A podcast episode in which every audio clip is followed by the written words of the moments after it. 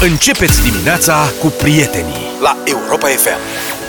7 și 20 de minute, bună dimineața! Bună dimineața! Trei domni vietnamezi au fost surprinși în timp ce căutau pui de sturz ca să-i mănânce într-o rezervație din Neamț.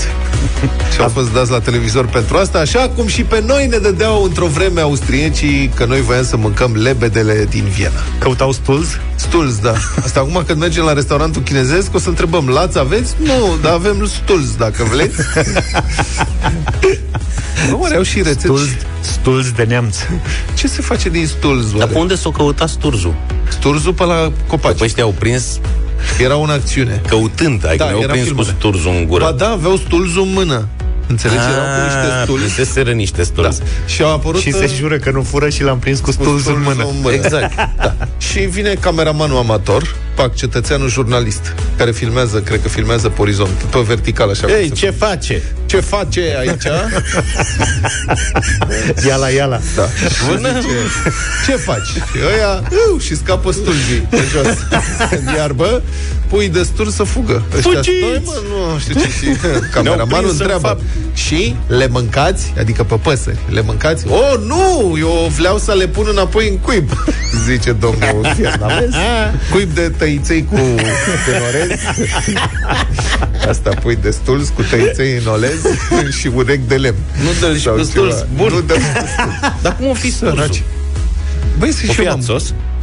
Nu cred că ei nu Că-i mănâncă pui. Dar pui, mă, sturzul nu mic? mic, dar poate e un pui mai bine Că crescut. dacă e pui, adică e... Sturzul e mic și nu-i plac micii. Nu mă, serios, acum e prea mic. Poate mănâncă, nu știu cum mănâncă sturz. Habar. Hă? Da. Chiquitito. Ai venit total nepregătit la emisiune. Ia caută, mă. Lețetă pui stulz.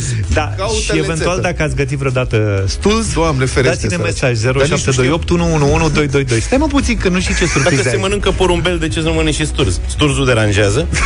Sturzul nu deranjează. Sturzul cântător, atenție, păsări din România. Ia. S-a găsit sturz cântător. Regnul Animalia, Hara Hara, Ești tu descriere. rețetă. Rețetă. Pasăre cântătoare de talie medie, atenție. Aveți? Medie. Deci puiul este mediu Penaj pui. măsliniu. Măzliniu. Lungimea 20-23 de centimetri, greutatea de la 50 la 100 de grame. 50 Adultul. de grame adultul. Da, deci puiul ce ai, mă? E, Eventual la întreuri. cred că l-ai... Da, aperitiv pe ce au din sturs. Pui trebuie să face o omletă. De pui de sturz. Nu, mă, eu cred că îi luau să... Ca e cântătoare, eu cred că îi luau să le cânte. Eu cred că nu. Ba, eu cred că da. Eu cred că nu. Au mărturisit că mănâncă sturzul? Nu, au spus că ei voiau să îi pună înapoi în cuib. Mai degrabă. Așa crezi? Da, nu că săritori ăștia. De asta. Pui de sus sau vietnamezi? Vietnamezi. Europa FM. Europa FM. Wherever you will go la Europa FM 7 și 30 de minute. Bună dimineața! Bună dimineața! Dar întrebarea pe care, o se- care se învârte așa în studio aici este corectă. În fond, dacă s-a vaccinat lumea, adică cei vaccinați, de ce nu pot să vină toți la muncă și trebuie să stea să lucreze în continuare de acasă? Serios. Poate nu e toată lumea vaccinată, stai un pic. Acum depinde. Sunt uh, Poate vor societăți să- și societăți. Poate vor să stea acasă. Da, poate nu, s-au domnule.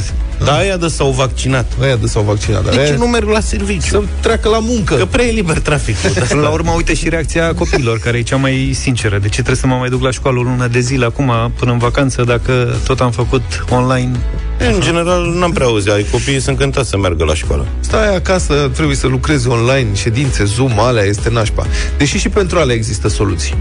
Am dat noi Am sunete. dat și noi, da. Da, cum să faci să scapi de ședință Zoom? Da, da, da. Dar în România s-a aplicat o variantă mai low-tech, așa, ca să nu mai intri pe site, să dai play la sunete, nu știi ce se întâmplă. Un sfert dintre angajații români s-au prefăcut că dispozitivele lor instalează actualizări, ca să nu participe la ședințele online. Pentru că e grea munca de acasă când te deranjează mereu șeful și te întreabă ce faci. Dacă tot te-ai dus acasă, băi, atunci te lase în pace. Lucrezi când lucrezi, nu mai stai să te întrebe. Mai țineți minte că v-am dat și eu mesajul ăsta într-o seară pe sumar? Că se instalează Că ce se instalează, ce reinstalează vrăjeală. Windows-ul și Eu că m-am prins. Intru mai târziu. Asta era la șpriț în bucătărie. Da. Era cu prietenii pe alt Zoom. Făceau un party și noi făceam sumarul ca proștii. Știi cum ar veni? Eram cu gașca pe telefon. Exact. Peste o treime au afirmat că au întârziat la o astfel de ședință virtuală din cauza actualizărilor jocurilor de software, arată un studiu comandat de Kaspersky, oamenii au resimțit oboseală din cauza apelurilor video. Adevărul că, băi, este îngrozitor, stai pe canapea și trebuie să faci apel video. Chestia asta te obosește înfiorător. Și s-au simțit încă și mai obosiți la sfârșitul unei zile de lucru. Unii angajați au găsit o scuză pentru a omite unele dintre apelurile lor. S-au prefăcut că dispozitivele nu erau disponibile din cauza actualizărilor. Hm. Chiar dacă ai și un Windows de ăla, nu știi niciodată. Începe actualizarea, dar poate să dureze oricât. Dar să știi că nu-i minciuna asta. E pe bune. Da. Se întâmplă. Da. Mai mult decât atât, unii angajați consideră că timpul de pornire-oprire al computerului este o oportunitate de a mai amâna puțin lucrurile pe care le-au de făcut. Hm, Asta s-a mai schimbat. Băi, s-a Nu prea schimbat. mai butează așa greu. Da, nu mai. În general se deschid destul de repede. Ce, băi, ce timp de butare era pe vremuri la calculator. Aveam unul jumătate de oră. Îi dădeam Păi, drum. jumătate de oră, dar Jumătate ce de oră, era? pe cuvânt. Un, Era o răjiniță. o ce era? răjniță, da. Când începea să cârie hardul. Exact. Păi, Aveam unul, știi, știi câria și știi cum îl rezolvam? Stai să nu dau cu Avea piciorul. pedale sau ce? Da. Nu. Lucra și el făcea... Avea un ventilator de ăsta. Și ca să oprească făcea... Dădeam un șut în lateral. și stătea așa, stătea așa, după care cred că se strâmba din nou rulmentul și începea... Dar nu asta e una și creitul hardului e alta. Căritul hardului panacorbului. Când crea, nu știi, când tot... Că aia ducea la întârzieri, nu ventilator. Ventilatorul doar te Ventilator. deranja Da. Auditiv. auditiv. Dar la crea și nu- mergea greu treaba. Exact. Avea- Era vremea să-l schimb. Dar eu mă gândeam cum să imit hritul hardului, și- dar nu pot. Imite-l tu. Ceva de gen. Ăsta e hard, ăsta e hard de sturs.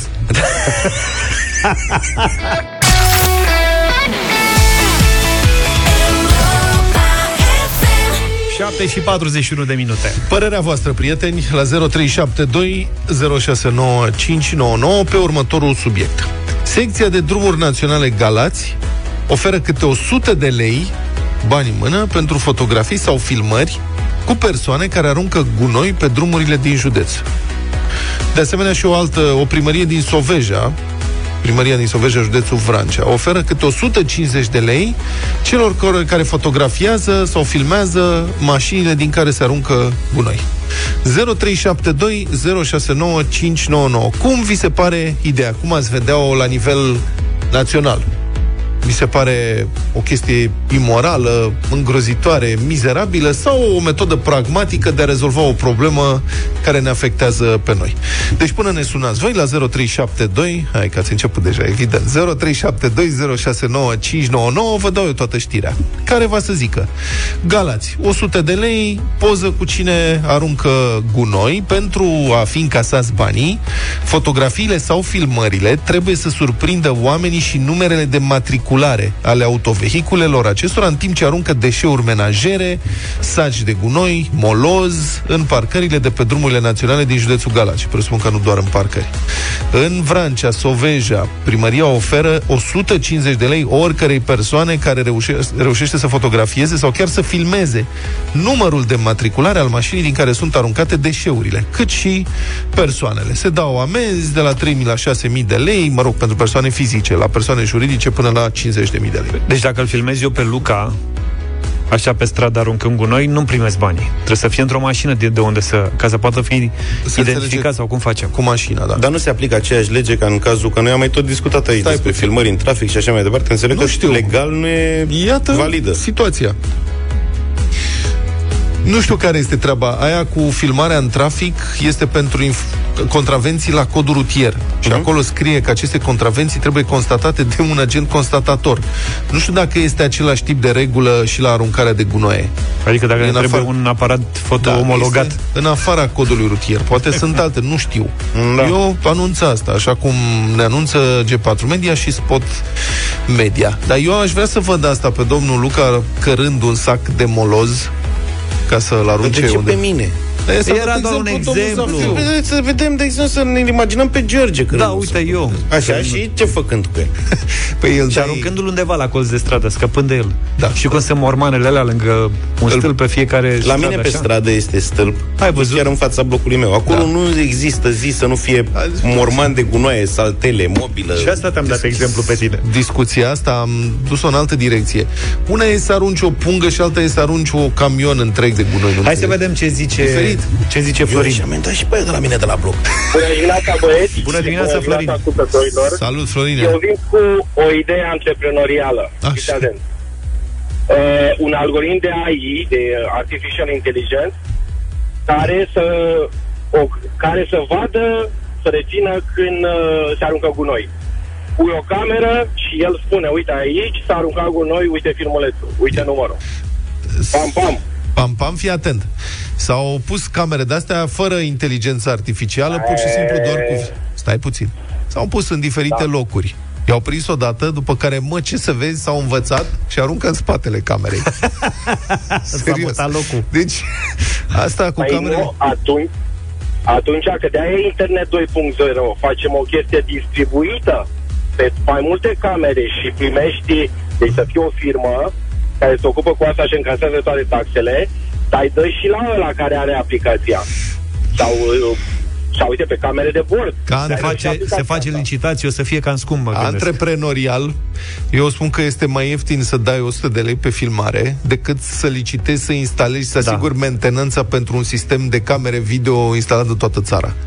Florin, îți mulțumim. Mult mai ieftin. Dai 100 de lei, vine omul, îi cointeresezi. Deci o să fie oameni care o să trăiască din asta. Iar noi avem tradiție în treaba asta. Vorba aia am făcut-o și pe gratis. În sensul camerele. că ne-am, eh, nu, că am, Cu- că ne-am părât unii Da. pe alții. o Nu lungă era pe perioadă. gratis. A, Ana Maria, bună dimineața. Ana Maria, bună. Bună, bună dimineața, bine Bună. v-am găsit. Da. Uh, sunt de acord cu, cu ideea aceasta. Nu știu cadrul legal, nu l-am citit, deci nu mă pot pronunța aici, însă Da. uh, merg zilnic, fac naveta pe un drum extraordinar de frumos care face legătura între, se numește Creanga, îi spunem noi, uh, între Toplița și Borsec, renumitul Borsec, unde este fabrica de îmbuteliat. Și este o o, mizerie mizerie îngrozitoare. constantă, aruncată din mașini, este nesimțire cu N mare, este o zonă atât de frumoasă De acord. care traversează un munte. Și când vezi că aruncă din mașină, că nesimțite, că nu poți să zici altfel. Deci una peste atunci, alta, sigur, ideea- Dacă știu că îmi fac meserie, mă pun la toată ziua, mă plimb pe, pe acolo și ia pe care l-am filmat în duc. Deci e o idee foarte bună, că lumea nu reacționează decât la constrângere. Ai putea Sunt să faci foarte un business mulți din asta, mă gândesc. simți. Păi dacă Mulțum- nu se poate altfel. Mulțumim, mulțumim, mulțumim, mulțumim. Am înțeles, am înțeles. Dacă Mulțumim, se Ana pune Ana Maria. Maria pe tine, s-ar putea să numesc ca mulțumim. Marius, bună dimineața. Bună dimineața. Salut! Hei, Alo. Marius, salut, Bună ești în direct. dimineața. Bună. Cum se Da, pare ideea? mulțumesc, Bună dimineața. Uh, sincer să fiu, mă bucur că cineva a auzit-o din țară, deci eu ideea asta v-am spus-o anul trecut când a apărut uh, pandemia, că ați adus o discuție despre gunoaie și despre mizere din țară. Mhm. Deci chiar mă bucur că a venit cineva cu inițiativa, că cred că ați fost contra și este cea mai bună idee în toată E, era țara. să, să ne jucăm așa, nu ne mai și contrazicem cu ascultătorii ca să-i... Păi da, Să-i pentru trolăm. că dacă, dacă știi că legea asta este băgată în vigoare, mi-e cam frică să mă duc să arunc gunoiul undeva în spațiu verde sau dacă mă duc la iarbă verde în weekend să las gunoiul aruncat, că poate cineva mă filmează și Deci vrei Mă dă să în gât. transformi națiunea într-o Altă populație soluție de nu avem. turnători plătiți. Asta nu e vrei. vorba de turnători. Aveți o altă variantă mai bună? Credeți că oamenii fim o să-și civilizați. adune? Oamenii nu o să fie. Nu Nu o o să să fie? fie. Numai așa. Nu, numai așa. Bine, mulțumesc foarte mult. Mulțumim, Marius. Bună dimineața, Marius. Bună, Marius. Bună dimineața! Salutare. Te rog. Uh, asta e toată ideea cu turnătorii și cu alea nu mi se pare o idee prea bună, doar Mhm. că dumneavoastră știți cum s-a civilizat Germania? Ia Deci, chiar am sunt atât curios. Exemple? Cum? Eh, tot pe treaba asta, pe turnătoria asta care nu poți să arunci o hârtie la orice colț de stradă, tocmai că se sună imediat. Nu poți să parchezi o mașină aiurea, că imediat te sună vecinul și la poliție și spune tot ce se întâmplă. Păi ce, domnule, noi Așa vrem s-a să fim civilizat. nemți, n-ai văzut ce triști sunt. Nu, N-au noi umor, vrem n-au. să fim civilizați. Noi vrem să fim civilizați, numai că nu se poate. Decât Mulțumim cu mult. Fort... Mulțumim, mulțumim. E și Ionuț cu noi, bună dimineața. Salut, Ionuțe. Bună dimineața. Să trăiești. Uh, e bună ideea, dar e prea puțin. Adică? Cred, cred că trebuie să fie un uh, polițist, un simplu polițist local sau de care care să stea constant într-o anumită zonă și să dea amenzi. Păi stai, Pentru că domnule, că e, dacă- n-are, nu e practică soluție. El stă într-o zonă și se aruncă în altă zonă. Ce faci? Se, se schimbă da. zona de aruncat gunoiul. E ca la cer cu buvnița de plastic. Dacă pui Nu e polițistul nicio problemă. acolo, După ce zona se împrietenesc cu el după vreme, știți ce zic? După ce zona respectivă a devenit curată, adică lumea care merge deseori pe acolo știe că e polițist Da. și nu Merge va și mai o- arunca, curățăm el pe se cealaltă. mută în cealaltă zonă și... Pentru că așa, dacă individual 10-100 care nu vor mai arunca, care au luat amenzi. Ceilalți 1000 tot vor arunca, că ei nu știu. Mulțumim Că foarte mult. nu e nicio problemă. Mulțumim foarte tare mult, Ionuț. Auzi că în Suedia oamenii care părăsc chestii de genul ăsta au scutire de la impozite. Băi, ce frumos! Da. Deci ești un părăcios, m, clasa întâi nu mai plătești niciun impozit. Ne scrie Mitică din Timișoara. N-ai serviciu, 4-5 fotografii pe zi și te-ai Ai scos. rezolvat problema, da. Ana, bună dimineața! Bună dimineața! Bună dimineața! Unu, nu e părăciune atunci când este vorba de respectarea legii. Da. E Părerea mea. corect. Și da? doi? Părăciunea este atunci când, când se întâmplă altele. Că doar și noi, cu toți am fost copii. Da. Și în al doilea rând, a, inițiativa asta pare bună, doar că are o mică hibă. Exact ca și toate celelalte camere care erau puse în intersecții ca să nu să se respecte legea și au fost contestate în justiție și asta, părăciunea asta, vorba unora, va avea exact același efect. Uh-huh. Respectiv, se dă amendă, se contestează, se contestă în justiție și rezultatul este că nimeni nu va păți nimic. Mulțumesc foarte mult. Nu știm care este cadrul legal, dar cadrul legal poate fi creat. Sincer, eu unul și cred că nu sunt singur, am senzația din toate telefoanele pe care le-am primit. Eu sunt adeptul soluțiilor pragmatice. Avem o problemă care aparent nu poate fi stăpânită cu nimic în țara asta. Este o țară frumoasă, dar în care majoritatea românilor, că altfel nu se poate, aruncă gunoaie peste tot, în păduri, pe malul râurilor, pe malul drumurilor, pe câmpuri. Sunt peste tot deșeuri, gunoaie. Nu mai vorbesc de locurile în care vin și descarcă camionete cu molos. Și așa cu o astfel de soluție, cred că o fi amorală, imorală, că ne transformă în părăcioși, în nepărăcioși, că unii o să spună că este jalnic să faci așa ceva, că nu suntem educați, că nu știu ce.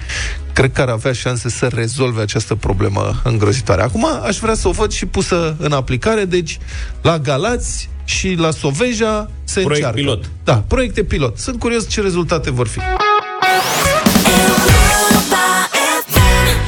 La această oră nu sunt drumuri cu circulație blocată din cauza vreunui eveniment rutier, sunt însă restricții de circulație pe autostrada 1 București-Pitești, anunță Centrul Infotrafic din Inspectoratul General al Poliției Române. Astfel, la kilometrul 23 pe ambele sensuri este restricționat traficul pe banda a doua până pe 15 iunie pentru efectuarea unor lucrări de reparație la pod.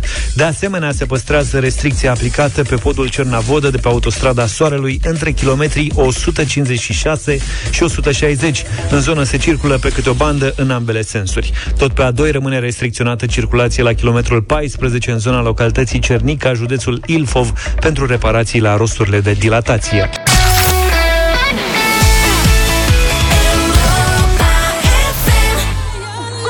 Kygo și Whitney Houston, High Love, 8 și 9 minute. Nu uitați de dublu sau nimic. Astăzi avem și bani de dat, dar și curcan înscrieri pe europafm.ro. Și nu uitați nici de vacanțe. Că dăm Asta vacanțe. nu uităm niciodată, zi Da. și noapte ne gândim la Am vacanțe. auzit că e nebunie cu vacanțele, cu De ce? rezervările, ci că se rezervă anul ăsta cum nu s-a rezervat din, de ani de zile. Un tu- tur operator numit Litoralul Românesc. .ro zice așa, că cererile de sejururi pe litoralul românesc au crescut în ultimele două săptămâni cu peste 50% față de aceeași perioadă din 2019, care a fost considerat cel mai bun an din istoria turismului autohton. Hotelurile sunt ocupate 100% în vârf de sezon. La fiecare mai puțin de un minut se face câte o rezervare. Anunță acest tur operator și sincer eu sunt sceptic când văd astea. Mi se par triumfaliste și mi se par așa să mai agațe lumea. Dar pe de altă parte m-am mai înșelat. Adică am zis, n-are cum să fie atât aglomerat pe litoral. Și a Dar fost stai de puțin. fiecare dată aglomerat pe litoral. E vorba și de luni vineri sau doar de weekend? Că așa, turismul de weekend știm bine că funcționează și cu pandemie și fără pandemie. Nu am mai multe detalii decât asta. Uite ce spune Ionuț Nedea, CEO la litoralromânesc.ro. Mulți români aleg litoralul și vara asta pentru a petrece principalul concediu din an. Deci nu, cred, este eu vorba. nu cred asta, mă rog. Hai că La- nu cred, na. Mă L-am rog. sunat pe Răzvan Pascu, consultant în turism, colegul nostru. Bună dimineața, Bună dimineața. Răzvan. Bună dimineața și bine v-am găsit. Salut! Bine ai, ve- bine ai revenit. bine ai revenit. uh, Înțeleg că ești în București de data asta. Uh, Da, ți- de data asta sunt în București. Ți se par plauzibile astfel de declarații? Adică că e așa o mare aglomerație la rezervări pentru litoralul românesc în vara asta? Să știți că e adevărat, cumva după data de 13 mai, cam așa, când au fost anunțate măsurile de relaxare, din momentul acela au început să apară foarte multe uh, solicitări de rezervări. Acum eu vorbeam cu câteva, uh, cu câțiva tur operatori și îmi spunea că a crescut foarte mult traficul pe site-urile lor, chiar și cu 300-400%. Nu înseamnă neapărat că a crescut și numărul de rezervări. Uh, acum nu știu exact cum este cu acest tur operator care a anunțat aceste, aceste creșteri uh, fulminante, dar ce pot să vă spun este că românii își doresc să călătorească și încep să facă foarte multe rezervări. E adevărat că um, ce este deschis în acest moment și ce știm sigur că va funcționa este litoralul românesc și aici poate să fie un, un succes pentru litoral faptul că celelalte țări impun tot felul de testări, dar vedem și alte țări precum Grecia care a anunțat că pe lângă modul în care s-a călătorit anul trecut și anume testul negativ PCR, se va putea călători și pe bază de test de anticorpi și pe bază de certificat de vaccinare și dacă în condițiile astea în care anul trecut, așa cu dacă vă amintiți, cu granițe închise Da. de pe o zi pe alta, cu teste puse de pe o zi pe alta și așa mai departe și tot au călătorit peste 300.000 de români acolo, mă aștept că anul acesta cifra să fie cel puțin dublă. Mai ales că da, poate se va s-au, călători foarte mult. poate s-au și păstrat niște bani de vacanță. Dar uite că vorbeai de anul trecut. Una dintre consecințele pandemiei și, mă rog, a închiderii multor industrii anul trecut a fost că mulți români au redescoperit turismul național, turismul în țară și s-au dus în zone în care nu mai fuseseră până atunci, poate nici nu se gândeau. Vezi Gen cazul? coada de la vârful Moldoveanu cu boxe, țineți minte că erau poze... Da.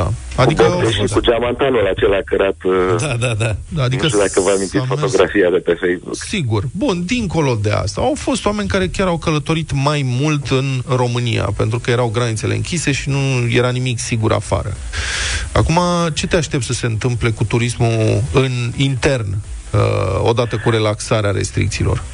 Bun, dar uite, oamenii au călătorit mai mult în România, dar nu au călătorit chiar în același ritm în care călătoreau, de exemplu, în 2019. În- Asta odată. Și în al doilea rând, nu am mai avut turiștii străini care călătoreau de obicei în România. Așa mulți puțin cât erau ei, totuși erau peste 4 milioane de turiști străini care veneau în România și anul trecut nu au mai fost.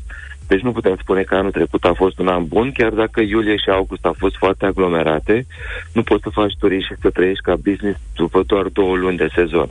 Și uh, asta nu ajută pe nimeni, că dacă august e aglomerat, nu place nici turistului, nici hotelierului, nu ajută pe nimeni. Mă aștept că anul acesta să se călătorească mai mult decât s-a călătorit anul trecut, dar să se mai risipească uh, cererea și în mai alte destinații, nu doar în România. Deci o să se călătorească cel mai probabil foarte mult și în România. Va fi plin și asta nu am nicio, nicio urmă de îndoială. Vă spun acum și ne auzim în septembrie să vedem dacă am avut dreptate sau nu. Iulie și august va fi full peste tot. O să ne mirăm cum ne-am mirat și anul trecut, în august, când vedeam șezlong lângă șezlong și om lângă om la plajă, la noi pe litoral, așa cum să ne mirăm și când o să vedem coadă de mașini spre Grecia, spre Bulgaria, spre, uh, cu Turcia nu e foarte clar ce se va întâmpla, dar cred că până la urmă și acolo se va călători, uh, pentru că ei au anunțat ceva măsuri de relaxare uh, a condițiilor, mai ales pentru români. Ah, Răzvan, nu mai auzi? Alo? Da, eu vă aud. Ah, da, a fost un mic, uh, un mic, au fost niște paraziți pe da, Mai am eu o întrebare? Spune, Da. Spuneam doar că eu cred că anul acesta se va călători mult mai mult ca anul trecut, se va călători aproape în condiții normale uh, și nu doar în România, ci și în alte țări din Europa, în special în cele, cele mai solicitate. Grecia, Bulgaria, Turcia, Au uh, apărut- Spania, Franța chiar. Mai avem puțin timp, mai am o întrebare. Au apărut surprinzător două destinații. Cine și-ar fi imaginat? Părea să fie așa că toată lumea se duce la sfârșitul anului trecut în Maldive, dintre toate locurile de pe pământul ăsta, brusc că erau chartere spre Maldive și uh, acum de Paști toată lumea a fost, pare să fi fost în Egipt. Am păcătuit și noi aici, recunosc asta. Există din informațiile pe care le ai din industrie, se prefigurează așa o altă destinație de asta surprinzătoare, neașteptată pentru vara asta, pentru români? Contracte, Mm, multe pentru vară- chartere. Mm, Nu, nu, nu sunt. Deci au mai apărut chartere care sunt vara aceasta spre Madeira, spre Croația, dar nu o să fie la fel de uh, multă circulație turistică precum a fost în Maldive și în Egipt, dar acolo explicația este foarte simplă. În Maldive, gândiți-vă că era singura țară din, Euro- din uh, Asia care a fost deschisă în perioada aceea și pentru că era și o destinație de plajă în care nu trebuia să te aglomerezi cu foarte mulți alți oameni dacă nu vrei să faci asta, atunci mulți au considerat că sunt în siguranță acolo și nici nu aveau alternative. Deci s-au înghesuit oamenii mai mult pentru că nu aveau alternative, nu puteau călători în altă parte. În perioada aceasta, de exemplu, și eu am călătorit cu uh, două avioane charter, am fost cu uh, două avioane de turiști în Seychelles și Seychelles este o altă destinație care uh, a început să fie solicitată și de către români, deși este o destinație mai exclusivistă. Egiptul, la fel, a fost o destinație în care peste 10.000 de români au călătorit pe săptămână. Gândiți-vă că au fost peste 34 de avioane charter pe săptămână. Deci, dar s-a călătorit în Egipt din câteva motive, pentru că era o destinație foarte apropiată, se ajunge repede, da. Pe, a fost perioadă bună, uh, a fost foarte, foarte ieftin și asta este important de spus, pentru că statul egiptean a subvenționat uh, hotelierii, dacă ei își făceau, își umpleau hotelurile cu turiști, atunci ei, uh, statul îi subvenționa cu 50%, deci uh, cumva au existat niște, niște explicații. În momentul acesta, când Europa se va redeschide, atunci oamenii se vor împărți către mai multe țări. Mulțumesc foarte mult, uh, Răzvan Pascu, consultat în turism. Mulțumesc pentru toate aceste detalii și explicații. 8 și 22 de minute, bătălia hiturilor în deșteptarea. Domnul Vlad, aveți prima opțiune astăzi, ați câștigat ieri, felicitări. Da, domnul Vlad propune o australiancă, ah, ce vremuri, ce drăguță, ce nu știu ce, Kylie Minogue, domne, nu mi-o pot scoate din cap, Can't Get You Out of My Head.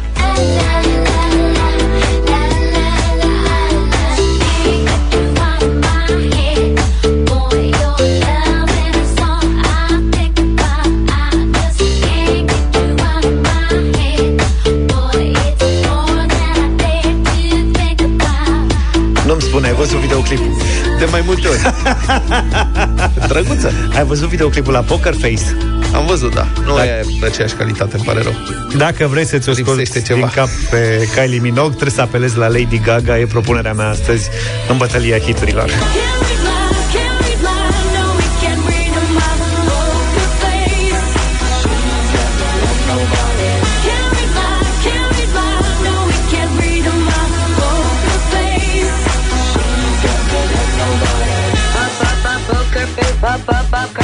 Da, domnul Luca. Dacă voi v-ați ales câte o fată azi, eu vin cu trei, dar numai una e Un numai una e Beyoncé. norocoasă. Destiny's Child, Survivor, o piesă din anii 2000 pe care n-am mai auzit-o de mult.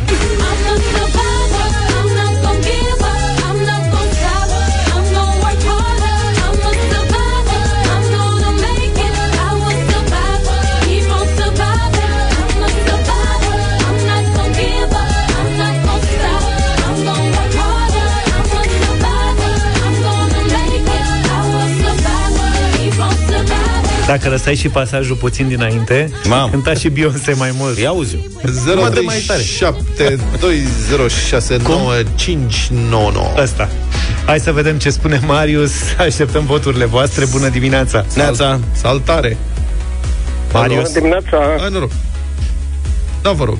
Dan din Craiova vă tranjează. Salut, Dan Dan. din Cu Craiova. George, evident. Cu Mulțumesc George. tare mult! Nu ne Da. deranjezi. Mulțumim. Mai Ah. sunați-ne. Vorbim cu Robert, bună dimineața! Salut, Robert. Salut. Salut băieți, Kylie fără discuție de 10.000 de ori. Să nu, frate, cine știe, cunoaște. Of, Marius, bună dimineața! Salut, Marius. Bună dimineața băieți, Să cu treci. Luca. Beyoncé Luca. a luat și ea un vot. Are și două Toată fete lumea. cu ea. Laurențiu, bună dimineața! Salut, Laurențiu. Bună dimineața, Kylie Minogue. Bravo, Kylie Minogue. bravo. Cea mai bună Da, alegere. mă, Kylie, Kylie bate Prima și piesa întâi. e bună, dar bate și cu videoclipul. N-ai Bate ce cu să... tot ce vrea ea. Emilian, bună dimineața! Salut! Bună dimineața, Kylie Minogue. Așa, tăticule, Și s-a bravo, cam închis. Kylie Minogue. S-a închis uh, la mustărie. Da. Nu putem să scoatem de mintea noastră pe... Ce mai face Kylie sărăcuța de ea? A mai Oare- lăsat câte un album, a mai se descurcă, adică nu e Cum e chiar la așa ea rău. în Australia? Vine iarna acum, săraca. Și-o fi luat hăinuțe de iarnă și-o fi schimbat cauciucurile. Crezi că stă antipozi. acolo?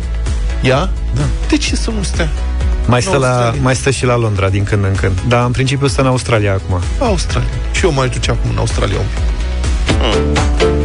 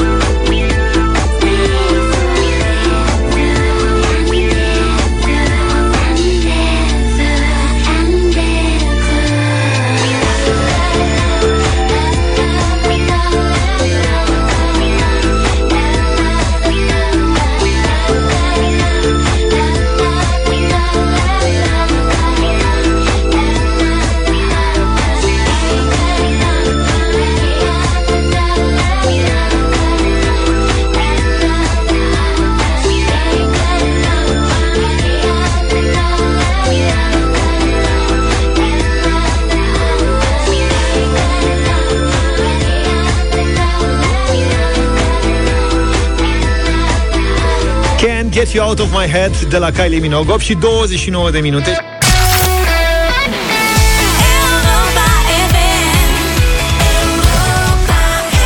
Bună dimineața, 8 și 35 de minute. Bună dimineața, m-a frapat știrea asta Mecanicii echipei Mercedes nu au scos Până aseară nu reușiseră, nu reușiseră să scoată roata de pe monopostul lui Valtteri Bottas La Marele Premiu de la Monaco Da. Mă rog, au stricat uh, rezonul Cum ar veni, au băgat pistolul Au făcut așa și l-au teșit Și n-au mai reușit să scoată Și aseară tot se aștepta. A scos roata, n-a reușit încă să scoate roata. N-a reușit. I-a lăsat acolo pe mecanici. Da. Și sunt curios câți oare n-au pățit o de asta să nu poată să scoată roata de pe mașină la o pană.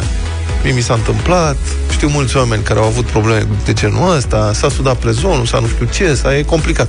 Dar cea mai simpatică fază pe care am văzut-o cu așa ceva a fost în Zanzibar, cu microbusul în care erau turiștii, păr, păr, păr, păr, păr, pe un drum și la un dat, bum, s-a auzit poc, a tras la oarecum pe dreapta, a reușit să nu ne răsturnăm, am coborât cu toții, pană pe stânga față. Roata dusă, a ieșit la cu coarba, s-a chinuit să o scoată, n-a reușit. Evident, ca în orice zona asta rurală, se strâng imediat localicii. Da. Au apărut din tufișuri vreo 10-15 zanzibarezi, fiecare cu câte două capre după el, s-au oprit și au început să asiste, să comenteze, știți cum se întâmplă, să dea sfaturi. Șeful lor, că întotdeauna pare să fie un șef, a ieșit un șef dintre ei, a făcut, lasă băi, care este nasul la boss? Hakuna Matata. Păi, Hakuna Matata, uite să vezi că nu reușește să desface roată. Stai că ți explic. Ia vină încoace, mă, l-a chemat pe ăla. Jumbo! A, dă coarba aia mare. A adus o coarbă, o pârghie de aia de un metru jumate, au proptit-o pe prezon și s-au urcat vreo patru zanzibarezi pe ea, chiar cinci, mai subțirei așa, și au început să danseze cum fac ei și cântau un pic așa. Băi, nu se mișca deloc, deloc, deloc. S-a făcut consiliu, s-a strâns jumate de sat, cum să se desfacă prezonul, au încercat pe fiecare din prezoanele alea, câte erau ele cinci pe roată, până la urmă, tată, unul s-a lămurit. De fapt, încercau în sens invers. Adică se deșurubează Deci o invers. strângeau cumva. Da, au strâns prezoanele alea, nene. Ne-a prins noaptea acolo. Bine, se și întunecă foarte repede. Crezi că i-au angajat acum la Mercedes? Aia sunt meseriași. Aia sunt, Îți da. dai seama, au învățat să desfacă roata de la microbuzul cu albi. Cu- cum zungi. Că Albii în Zanzibar sunt mzungu. Deci au venit mzungii și au rămas în pană. I-am ajutat noi s-a rezolvat problema.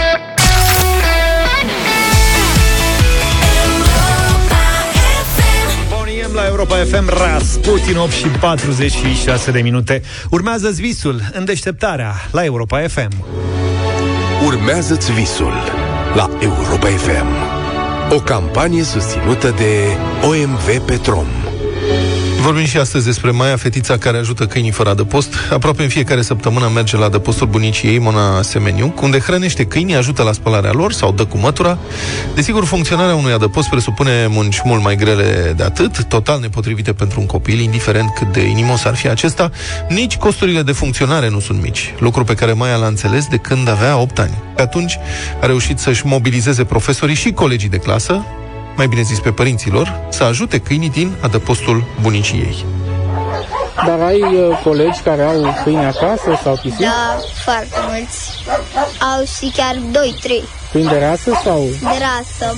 Pentru că ei cumva nu vor să adopte. Ei sunt, hai să-mi iau un câine de rasă și eu le zic, păi în loc să-ți iei un câine de rasă, de ce nu te duci și adopți? Plus că cel de la adăpost este pe gratis și cu banii cu care vrei să iei un câine de rasă poți să ajuți.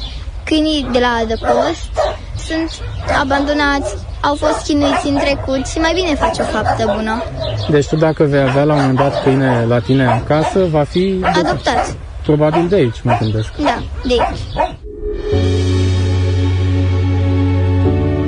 Da, ați auzit bine. Maia nu are acasă un animal de companie, deși își dorește unul. O va face când va fi 100% sigură că poate avea grijă de el, pentru că a văzut mulți câini abandonați de stăpânii responsabili. Până atunci, are grijă de cei din adăpostul bunicii ei, Mona Semeniuc. Înțeleg că s-a implicat și fără să fie fizic aici. Țin minte chiar de o zi de 4 aprilie, care e ziua internațională a animaluțelor. Pentru a putea susține acest adăpost, am scris două cărți. Întâmplări cu animale. Și uh, într-un 4 aprilie, cred că acum 3 ani, a luat cartea mea fără să știu, a luat-o de, la, de acasă de la ea și a prezentat-o copiilor, învățătoarei. Au avut o temă uh, să se vorbească despre animalul meu de acasă. Și mai a spus, eu nu am un animal, eu am 300 de animale. La care învățătoarea a zis, cum adică tu ai 300? Și atunci a început să povestească și de aici toată lumea și copiii și părinții și învățătoarea au aflat despre adăpostul nostru. De atunci, Părinții colegilor și profesorii au început să doneze constant. Unii mai fac și voluntariat și printre ei se numără și directoarea Stella Ionescu. A făcut o cutie pe care a lipit căței uh, și așa mai departe și a scris uh, unde, pentru ce ne trebuie donația, a scris uh, adresa de Facebook astfel încât uh, părinții să poată intra să vadă exact ce face bunica ei. Nu s-a limitat doar la a aștepta. Poate donează cineva, poate nu. Ea chiar a stat o lungă perioadă de timp după ora 4 la ușă și aștepta să vină părinții ca să le povestească ea tuturor ce face bunica ei și nevoile pentru animale. Iar după sărbători, da, a stat și le-a mulțumit fiecărui părinte în parte. A așteptat să vină părintele Exact. să-și ia copilul Exact, da. și cu câți părinți a făcut asta? Oh, peste 60 de părinți. Cu fiecare separat? Absolut, da. Pe atunci, Maia avea 8 ani și deși mai toți copiii iubesc animalele, puțini ar fi dat dovadă de atâta tenacitate. Cel mai probabil a moștenit-o de la bunica ei, Pentru Maia, bunica ei este un fel de supererou. Ori de câte ori primește câte o solicitare de ajutor, chiar dacă nu poate și nu mai poate, ea de fiecare dată ajută. Bunica Maiei a avut un episod în viața ei foarte greu și Maia povestește când bunica ei era pe patul de moarte pentru că a avut cancer și a luptat destul de mult cu această boală, povestește cum uh, singura ei preocupare era doar să salveze animalele, deși trebuia să se îngrijească, trebuia să, să aibă grijă de sănătatea ei. Dacă nu sunt indiscret, înainte de a avea acest adăpost, cu ce vă ocupați? Aveam uh, afacerea mea, o închisesem de aproximativ un an din cauza uh, bolii pe care am avut-o și a tratamentelor. Nu credeam că o să mai trăiesc. În perioada când eram bolnavă, câinii m-au ajutat să merg mai departe. Dimineața mergeam să-i hrănesc, vedeam răsărit de soare, stăteam undeva pe câmp cu ei în jurul meu și probabil asta m-a ajutat să merg mai departe. dar la cei 10 ani ai ei, ce a înțeles Maia din povestea de viață a bunicii? Ea este bună și grijlie și cel mai important, ea are un suflet bun și vrea să ajute. Adică ea pune pe altcineva pe primul loc, nu pe ea. Mai bine ea spune, hai în loc să stau să mă ieși eu la un film, să mă duc la animale, să am grijă de ele. Bine, acum fie spus, duminica, în loc să stai și tu acasă și să te uiți la desene animate, și tu ai venit uh, să ajuți la adăpost. Mi se pare mai important să vin aici decât să stau și să mă uit la televizor sau la telefon. Mâine vedem mai exact ce ar presupune ca Maia să-și vadă visul împlinit. Acela de a ajuta cei peste 300 de câini din adăpostul bunicii sale. Urmează-ți visul la Europa FM. O campanie susținută de OMV Petrom. Deșteptarea I love that the morning show guys are real and they know what's going on where I live. Vlad, George și Luca la Europa FM. Colegi, ați văzut ce înghesuiale pe, pentru locurile de la mare, de pe litoral, că vorbim mai devreme. Absolut. Da, Da, avem și noi Marea Migrație, avem locuri rezervate pentru ascultătorii Europa FM la Olimp. Avem o cameră dublă în regim de... Să nu se înțeleagă că avem doar o cameră și pe autotrotim cu ascultătorii noștri. dar, dar puteți câștiga o cameră dublă în regim de demi-pensiune la un complex hotelier de 4 stele, cu posibilitatea chiar să vă alegeți uh, perioada dacă sunteți atenți la uh, parola de astăzi din Marea Migrație către litoralul românesc. Nisip este parola. Nisip. Nisip. Uh-huh. Notați-o Nisip, intrați pe site pe europafm.ro și acolo cu ajutorul lui Radu Constantinescu și a tragerii la sorze după ora 16 pe drum cu prioritate aveți șansa să ajungeți la mare. Rețineți așadar Nisip. Nisip. Dincolo de asta avem dublu sau nimic. Ieri n-am dat bani, avem plecăm de la 200 de Dăm euro, azi. ajungem la 1600, am dat doar un curcan, ceea ce o să se întâmple și astăzi. Mhm. Vă așteptăm pe europafm.ro ca să vă înscrieți și dacă ne dai și un indiciu, ceva... Chimie. Chimie. Chimie ce? O întrebare din chimie. A câta? A doua. A doua, chimie. Bă, ce, Or- vezi ce secretos Da, zici mă, că dă de organ- la el curcanul. Organică, anorganică. Da. Hai că, nu știu. Hai. Hai că mai ai câteva secunde să te lămurești. Sunt ca fata de la ape. Uh, am făcut ceva chimie, dar n-am da. studiat elementele. Bine, uh, chimie așadar. Avem chimie cu dublu sau nimic, puțin mai încolo în deșteptare.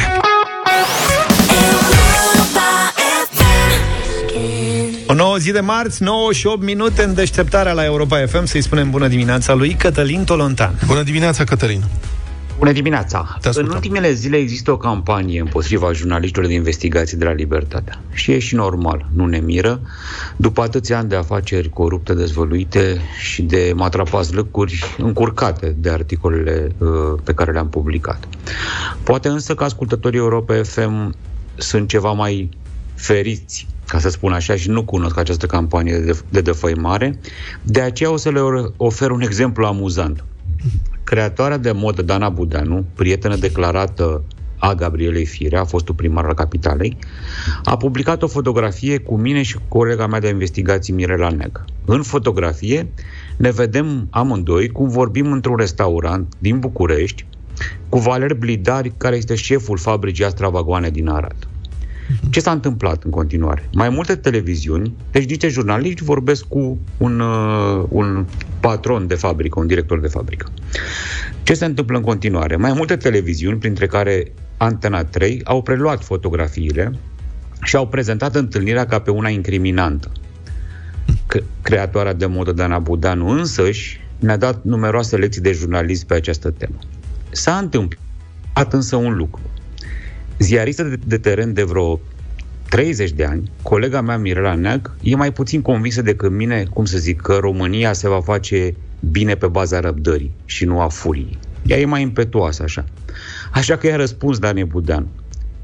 I-a răspuns de fapt foarte simplu, că Mirela a demonstrat că noi am făcut publică acea întâlnire într-un articol pe care l-am uh, tipărit, l-am publicat pe, și pe site și în ziar chiar atunci, în urmă cu un an, când întâlnirea a avut loc. Practic, ea a arătat, Mirela a arătat oamenilor articolul respectiv de acum aproape un an, pentru că cum să, ce, ce să vezi? Jurnaliștii vorbesc cu cei despre care scriu și intervievează pe cei care intervievează.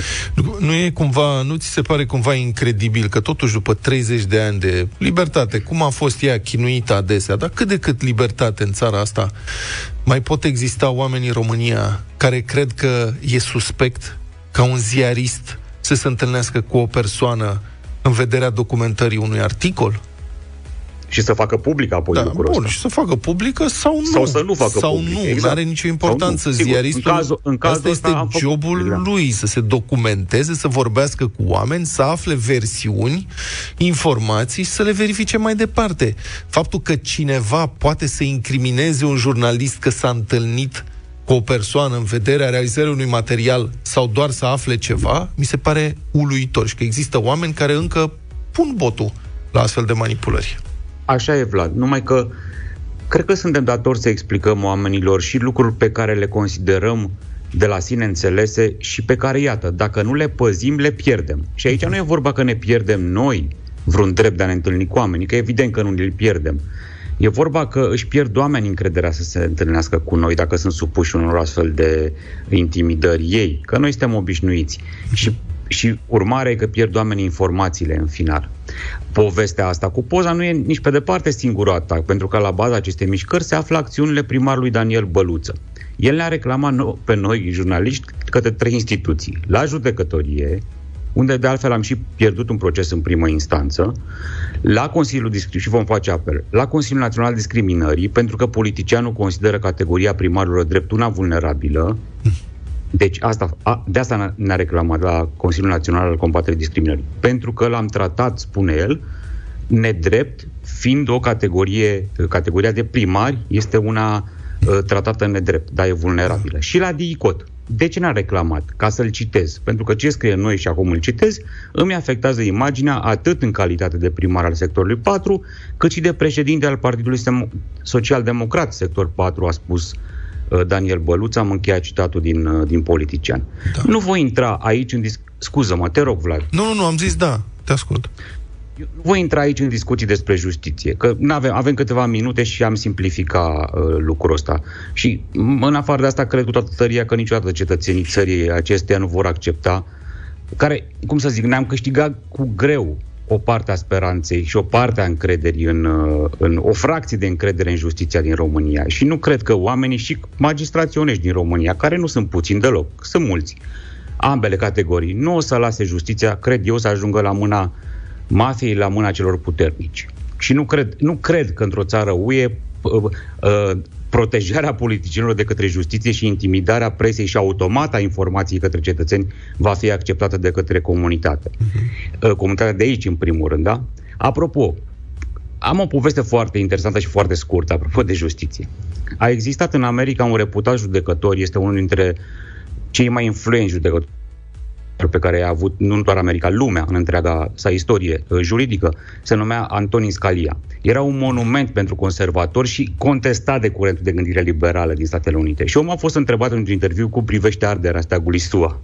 Pentru că potrivit Constituției americane, primului amendament, cel al libertății de exprimare al protecției presei și al libertății oamenilor de a se exprima, în SUA nu e o infracțiune să ataci simbolurile naționale ca cetățean pentru că e apreciată liberă exprimarea opoziției nu față de țara ta, ci față de autorități. O nemulțumire la adresa celor care te conduc. Da. Și acest, acest monument, această chintesență a conservatorismului, ju- judecătorul Antonio Scalia, a răspuns referitor la arderea steagului așa. Mă enervează îngrozitor, pentru că rănește sentimentele atâtor oameni. Dacă aș fi rege, l-aș arunca în temniță pe cel care face lucrul ăsta. Dar nu sunt rege. Suntem într-o democrație și este dreptul acestui cetățean la liberă exprimare să ardă steagul, dacă așa consideră el că înfruntă guvernul. Și am încheiat citatul. Da. Pot Ce să, să zic? Pot să fac o Te rog. completare aici? În acest rog. caz, ăsta a fost un caz faimos care a ajuns evident la Curtea Supremă de Justiție, iar persoana care a ars atunci drapelul american a primit totuși o condamnare, dar nu pentru arderea drapelului, adică nu pentru gestul Da, da, da, simbolic exact. de opoziție, ci pentru faptul că arsese, că distrusese proprietatea al cuiva. Drapelul acela nu era proprietatea lui, ci el îl luase de undeva, practic furase un drapel pe care îl arsese. Și atunci justiția americană a spus, o, dacă asta este opinia ta și vrei să arzi drapelul în mod simbolic, ok, nu e nicio problemă. Dar n-ai voie să distrugi proprietatea altcuiva.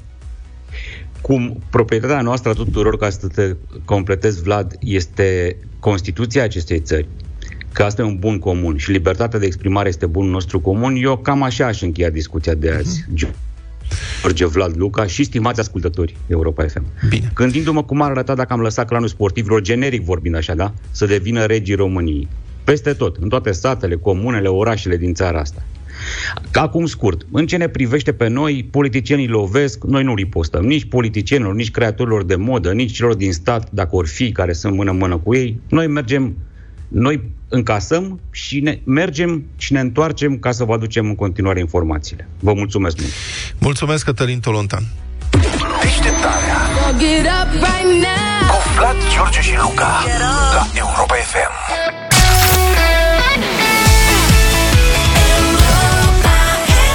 Flora Brenigan la Europa FM 9 și 23 de minute Luca, fii atent, s-ar putea să te intereseze Ia. Exploratori mari și mici, Europa FM, Lidl și Pufarici vă dau o întâlnire la Dino Park Râșnov pentru o vară întreagă de aventuri. Vino să cunoști pe dinozaurii prietenoși la ei acasă. Acolo s-a mutat până în septembrie și Pufarici, care își face club. Clubul lui Pufarici pentru exploratori, ca să distreze și premieze pe cei mai pricepuți dintre exploratori eh, pe care îi cunoaștem sau nu. Uh, Lansăm acum un concurs în deșteptarea în care vă puteți baza pe copii. Luați pe cei mici lângă voi pentru că pe ei așteptăm să ne spună cum se numește clubul lui Pufarici. Dacă știi răspunsul, sună-ne primul la 0372069599, număr cu tarif normal și câștigă vouchere în valoare totală de 300 de lei pentru cumpărături la Lidl. Te prins? Da, sunt curios. Hai să vedem cine intră în direct. Felicia, bună dimineața! Bună, Felicia! Bună dimineața! Felicia, ai ajutoare pe lângă tine? Uh, Din păcate nu, sunt la școală copiii. Am înțeles. Dar în știi cum... sfârșit. Așteptam de mult școala. A, în sfârșit sunt la școală. Cream că așteptai de Da. mult să intri în direct cu noi, da? tu așteptai să scapi de copii. Am Și înțeles. azi. Bine, Felicia, știi cum se numește clubul lui Pufarici? Uh, Clubul lui Pufarici? Da. Pufarici. Păi Pufarici, dar mai are o completare. Clubul Nu știi, nu? Uh, nu știu, din păcate. Zice, Clubul lui Pufarici pentru... Copii mici. N-ai mai găsit încerc altă o dată. rimă sau cum? Ha? Pentru... Pentru exploratori. Așa, domnule. Ei, Bravo, Am do- nimerit. Mari și... bravo, domnule. Mari și mici. Mari și... Nu, e clubul lui Pufarici pentru exploratori.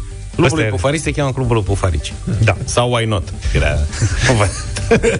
Felicia, felicitări! Ai câștigat Mulțumesc. 6 vouchere în valoare totală de 300 de lei pentru cumpărături Yay, cu familia mulțumesc! la Lidl, așa că o să ai treabă în perioada următoare. Da, da, da, să sperăm că acum avem plastelina. Felice e felicită. E felicită, da. Și nu uitați, Europa FM și Lidl vă așteaptă pe toți la Dino Park Crâșnov, unde clubul lui Pufarici pentru exploratori e în căutare de noi membri. Dacă ești curios și îndrăgești dinozaurii, toată vara, până în septembrie, ne găsești printre dinozauri, cu jocuri și surprize delicioase care transformă copiii din mici vizitatori în mari exploratori. Lidl, meriți să fii surprins.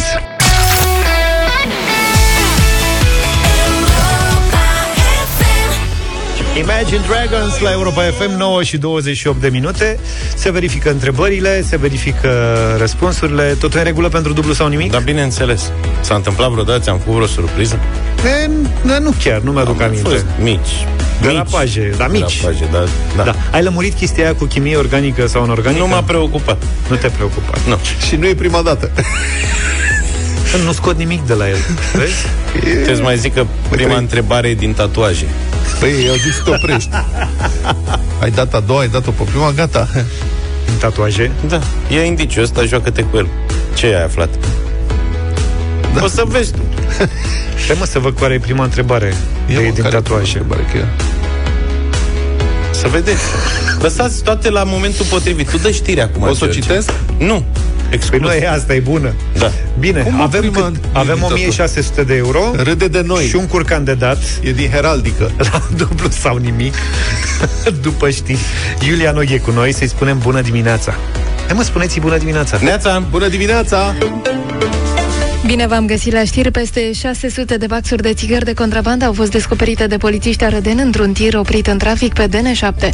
În momentul în care agenții îl legitimau, șoferul autotrenului a fugit de la fața locului. În acte, tirul transporta borcane din sticle, iar marfa de contrabandă era ascunsă în spatele unor paleți. Întreaga cantitate de țigări, dar și camionul au fost sequestrate. Polițiștii au luat amprente din vehicul și continuă acum cercetările. Testul antidrog la care a fost supus solistul grupului italian Maneskin, care a câștigat concursul Eurovision din acest an, a ieșit negativ, a anunțat organizatorii acestei competiții muzicale. Damiano David s-a trezit în centrul unui scandal după ce unii internauți au susținut că acesta ar fi prizat cocaină în timpul finalei. După aflarea rezultatului testului antidrog, organizatorii Eurovision consideră acum cazul închis. Îl ascultăm pe Iorgu Ianuși. Franța, clasată după 30 de ani atât de sus la Eurovision, pe locul 2, nu intenționează sub nicio formă să depună plângere. Conducerea France Television, care a coordonat delegația pentru acest concurs, a declarat că votul este extrem de clar în favoarea Italiei.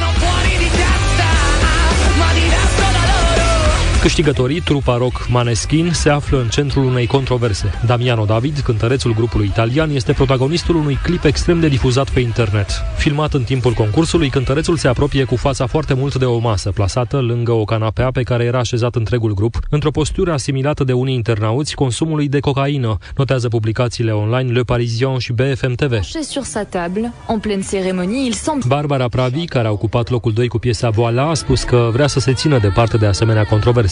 Aceștia sunt oamenii aleși și de public și de jurii. Dincolo de asta, dacă iau droguri, nu este problema mea, a spus reprezentanta Franței.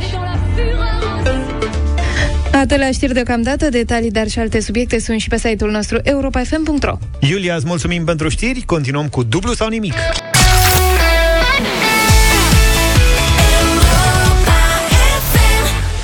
Dublu sau nimic în deșteptarea live și pe pagina de Facebook Radio Europa FM la 9 și 36 de minute. Începem dublu sau nimic. Avem uh, 1600 de euro Bun, în dimineața da, asta, dar și 15 kg de curcan. Mare atenție, da? Un curcan de 15 kg. Curcanul pentru... care se poate găti e de la E de la Peneș Curcanul, Se da. poate găti ca atare, în cazul în care aveți un cuptor suficient de mare și un termometru. Sau se poate face se poate piese. Piese și mâncați din el un an de zile. Da. Tre- trebuie să rețineți că e un curcan românesc de la Peneș Curcanul, e foarte important uh, lucrul acesta. Îl oferim cu drag astăzi la dublu sau nimic. Cine știe, poate că, uite, Bogdan uh, din Sibiu ne ia și ceva bani. Bună dimineața, Bogdan! Neața! Salut! Bună dimineața! Să trăiești! Ești în mașină? Da, sunt în mașină, da. Tras pe dreapta puțin? Am tras pe dreapta deja. Mulțumim frumos, bravo, așa se face. Unde te duci, Bogdane, tu? La ora asta. Uh, Plec de la Sibiu către Buzău. Ai ceva de mers. Mamă. Am ceva de mers, da, așa este. Dar o apuci pe autostrăzi, nu? Una din, alegi una din, să până la 10 Da. avem. De la 1 la 10. Cioturile astea de, din cioturile de la Râșnov. Mhm. Acum am tras un pic pe dreapta după ce am ieșit de pe autostradă. Ești cu treabă sau te duci în vacanță la Buzău? Ai cam greu să te duci în vacanță la Buzău, cu treabă. Se duce după covrigi. Practic. A, bun, și adevărat e covrigi de Buzău. Adevărul că la Buzău sunt multe lucruri. Covrigi de Buzău, cârnații de pleșcoi tot acolo în zonă. Vulcanii ceapa, noroioși de... ceapa aia roșie, tot la Buzău se găsește foarte multă. Da? da. Nu știam asta cu ce. Așa. Ce pălăul? Niom, niom. Îmi faceți poftă de dimineață. La o sălățică. Și stai mult la Buzău? Numai să ce să întoarce. Ha, Până mâine, da, exact, până mă întorc. Practic, când ajungi te culci, te întorci mâine. Noi te Asta tot e. descoasem că poate aflăm și noi ce faci la Buzău acolo. A, cu treabă. Da, e bine. bine. Hai să nu te reținem uh, foarte mult. Ai 6 secunde, Bogdan, ca să răspunzi la fiecare întrebare astăzi. Și astăzi. Ai auzit indiciile? Uh, da, vag le-am auzit. Una este din chimie și Da. ar fi tare rușit să nu reușesc să răspund la întrebarea asta și una parcă era din uh, tatuaje. Asta. Bine, cea cu heraldica cred că era... No. E aceeași cu tatuajele. Chileu. da, da, da, da. Luca, el a văzut heraldică, da, pe piele. Da, cred că ar fi preferat heraldica. da. Zice, tatuaj. Nu te lua după golanii ăștia doi, că încearcă să te ducă în eroare așa un pic. Tu Da, ești da, cel da, care... Tu, tu ai frâiele în concursul ăsta, să O să-ți știi. citească regulamentul colegul nostru George, vă rugăm, Da. maestre. Tu ești cel care decizi dacă mergi mai departe sau nu, de fiecare dată, da? Sigur. Bine. Mergi mai departe sau te oprești alegerea ta. Dacă te oprești, ai doar banii câștigați până atunci și curcanul de la Peneș. Sau dacă mergi mai departe, s-ar putea să rămâi doar cu curcanul și banii să rămână la noi dacă răspunsul e greșit sau vine după 6 secunde. Da, pentru bani am luat curcanul, nu știu cum mă descurc cu el. Dacă nu ți-l ia Luca, cu plăcere. Că... Da, da, ne, ne înțelegem, nu... Da, da, da. Bine.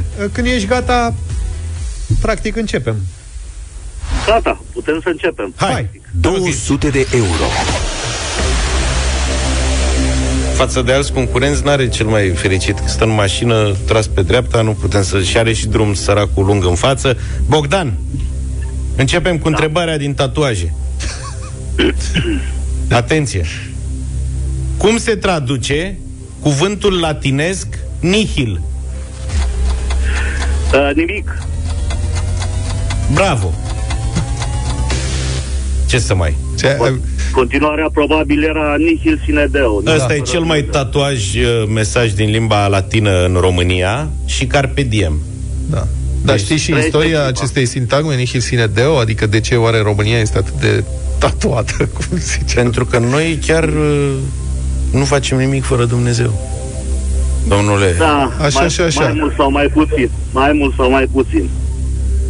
Era pe m, drapelul României, de fapt era motoul Casei Regale a României și al Regatului României. Da. Și sunt mulți regaliști. Până într-un timp. Și, mă rog, s- s-a discutat dacă să se revină la acest moto, să fie motoul României și s- s-a votat insuficient pentru asta. A fost un vot în, cred că într-o comisie a Parlamentului, Camera, nu mai știu care. da una peste Da, a alta, ai câștigat 100 de euro. Felicitări, bravo! Regele Carol I a venit prima, a venit cu asta. Da. Bine, Nihil Vlad, sine hai deo, că merge. mai vorbim. mai povestești altă. Și motoul Principatelor Unite. Vlad, Bogdan are un drum foarte lung Prinde de făcut motouri. astăzi. Bogdane, merge mai departe? Deci nu tatuaje. Sigur. Hai, ai două... 400 de euro. 400 de euro. Aia cu tatuajele e pentru un public mai larg. Adică Eu sunt din publicul mai restrâns. Felicitări. Atât. Dar, na, indiciul trebuie să fie pe în toată lumea. Dacă începeam cu casa regală cu alea, mulți mă... Ardo. Bogdan, acu e aia cu chimie. Ai zis că ești bun la chimie. Nu, am zis că mi-ar fi rușine să nu o nimeresc. Hai că e simplu. Nu e de nimerit, e simplu. Fii atent. Ce element chimic are simbolul S de la soare? Flor. S, soare. Flor. A, S, sulf, sulf. Uh, ai înțeles de la floare? Da, înțeles floare. Pentru Da, că S de la flor. pentru că avem aici în studio un specimen pe nume Luca. Așa. Spuneai specialist, nu specimen. Un specimen, nu e un specialist. Cum să cred că îi poți spun- confunda S cu FL? Păi pentru că în alfabetul telegrafistului pe care eu îl Iartă-ne, cunosc, Bogdane, stai avem puțin. aici o dispută. Și el găsește cuvinte, da. S de la soare și eu îi spun S de la stan, pentru că în alfabetul telegrafistului zici stan. Înțelegi? El lasă soare să fie mai pe pozitiv. E frumos. Și uite de ce Soare. nu se folosește soare, că se înțelege floare. Ai Și înțeles? stan? Stan ce înțelegi? Stan? Ulei de soare a floarelui. Hai, bravo, Bogdane, ai câștigat 400 de euro. Eu nu înțelegeam de ce zici, eu nu înțelegeam ce zici oricum. Zicea flor. Flor. N-ai auzit? Nu, slor, nu, că nu înțelegeam cum zice ceva care începe cu altă literă decât S. Pentru că nu a înțeles litera corect. Cu indiciu cu soarele, mulțumesc. Ești foarte bun, bravo, Bogdan. Te-ai descurcat în ciuda Da. acestor Îți dau- greutăți. Păi dai aripile curcanului lui Vlad. Îți dau lista cu alfabetul telegrafistului. Te rog, de acum încolo ca să nu mai fac. M-a mai corectat el de vreo două ori, dar am crezut că faceți pe deșteptul, știi, gen, na, mă, nu e soare, e stan. N-am știut de asta cu telegrafistul și n-am știut că ai studii de specialitate. S-a făcut armat. Bogdan, ai 400 de euro. Bani.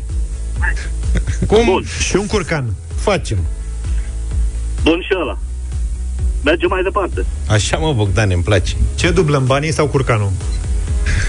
Uh, banii că de curcan și așa n-am loc în frigider. nu trebuie să cheltuiesc banii să cumpăr frigider mai mare. Deci oricum am 800 nevoie. de euro. Ai nevoie de frigider, ai zis? Păi dacă e o curcan așa mare, am nevoie de frigider și mai mare și atunci, pe cale de consecință, am nevoie de bani. Noi în deșteptare încurajăm frigiderele mari. Pline de preparate. Bogdan, Da. spunem pentru 800 de euro în ce oraș se află muzeul Ermitaj? În uh, Sankt Petersburg.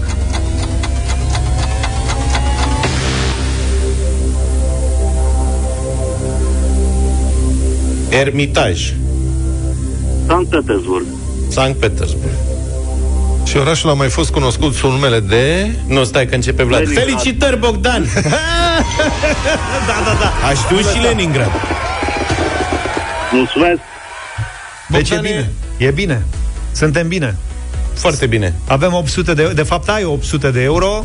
Acum trebuie să te gândești dacă mergi la 1600. Deja ți un frigider pricopsit. Eh.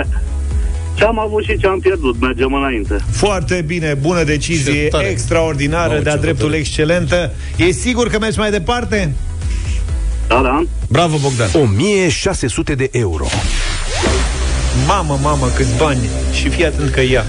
Și eu zic, la cum a mers treaba până acum, Dar sincer nu cred că ai vreo problemă. hai, scapă Da. de emoții. Nu, serios, e simplu. Nu, te întreb repede să nu te mai fierb. Spune Bogdan pentru 1600 de euro cine a inventat telefonul. Graham Bell. Mama mea. Adică mă așteptam să știi, dar nu așa repede. Bogdan, Cu fir sau fără? Sunt arde și încerc acum cumva să compensez. E simpatic. ai câștigat în dimineața asta la dublu sau nimic un curcan și 1600 de euro! Mă bucuram pentru curcan acum. Bravo, felicitări! Bravo, măi, Bogdane! Foarte bun ai fost. Spune-ne și nouă cu ce te ocupi și ce vârstă ai. Acum la Sunt final. medic veterinar. Da, sunt medic veterinar, am 50 de ani. Mulți înainte. Bravo, Bogdan, felicitări. Te duci, Pasionat de să, heraldică și te tatuaje. duci să repari ceva la, la Buzău? La, ni- la niște văcuțe, da. Eram bine. sigur. Da. Bravo, Bogdane. Drum bun, Măcar acum mergi cu zâmbetul pe buze. Îți ținem noi curcanul până când te întorci de acolo ca să fie... Să știi că noi îl dăm lui Luca. Și Chiar bravo îl ținem ție. noi. Bravo, felicitări! Uite cum uh, Bogdan în dimineața asta a câștigat 1600 de euro, dar a mai câștigat ceva cu greutate. Un curcan de 15 kg de la Peneș Curcanul ajută la scăderea nivelului de colesterol rău din sânge și la îmbunătățirea sistemului imunitar cu un nou concurs dublu sau nimic și cu un curcan de 15 kg de la Peneș Curcanul. Vă așteptăm și mâine în deșteptarea. Nu uitați, alegeți să consumați carne de curcan românesc, verificați originea pe etichetă.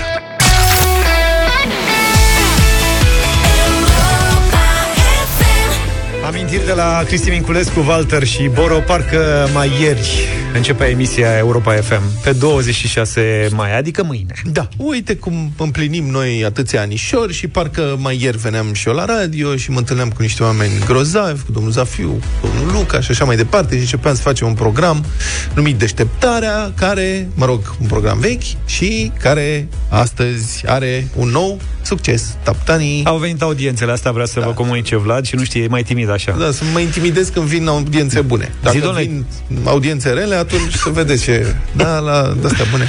Am primit următorul comunicat de la compania de analiză a audiențelor radio, la Radio Research, zice așa, programul Deșteptarea, Adică ăsta, adică nu? ce ascultați acum, Așa. este cel mai ascultat program matinal de radio din România dintre stațiile private de radio. Peste un milion de ascultători unici aleg frecvențele Europa FM din toată țara în fiecare dimineață, de luni până vineri. Programul e realizat de Vlad, George și Luca înregistrează creșteri de audiență atât la nivel național cât și în orașele țării. Peste 50.000 de ascultători din întreaga țară s-au alăturat programului matinal de la Europa FM pe parcursul ultimelor 12 luni. Ura! După aceea, mail-ul se încheie, asta e în afara comunicatului, scrie felicitări că iar ați făcut o lată. Din ce, din ce în ce mai lată treaba. Mulțumim tare mult pentru cifrele astea. Vă mulțumim foarte frumos. Împreună suntem, de fapt, deșteptarea și împreună suntem Europa FM.